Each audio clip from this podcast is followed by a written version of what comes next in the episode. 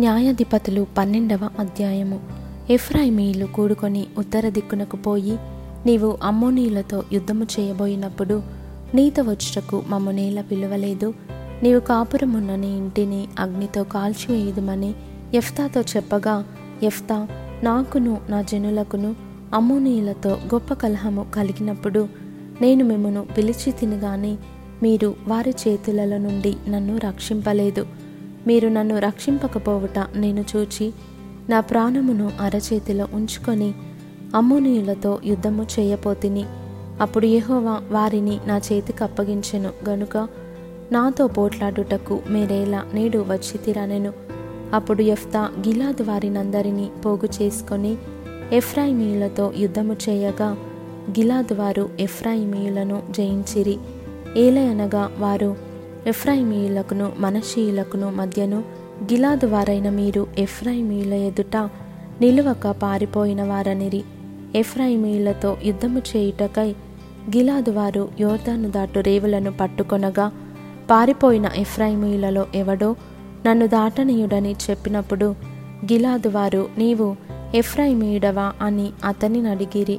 అందుకతడు నేను కాను అనిన ఎడల వారు అతని చూచి షిబ్బోలెతను శబ్దము పలుకుమనిరి.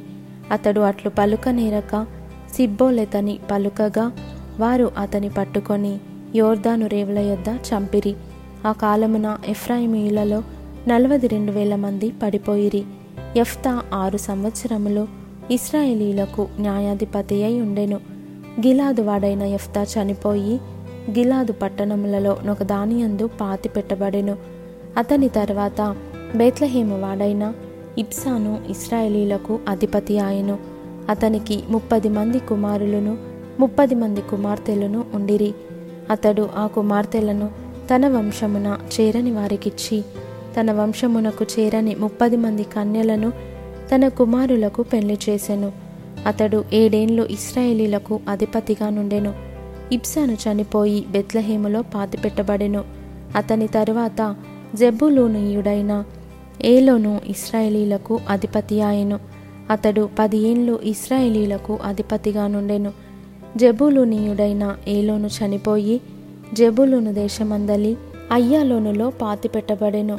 అతని తరువాత పిరాతోనీయుడైన హిల్లేలు కుమారుడగు అబ్దోను ఇస్రాయేలీలకు అధిపతి ఆయన. అతనికి నలభై మంది కుమారులను ముప్పది మంది మనుమలును ఉండిరి.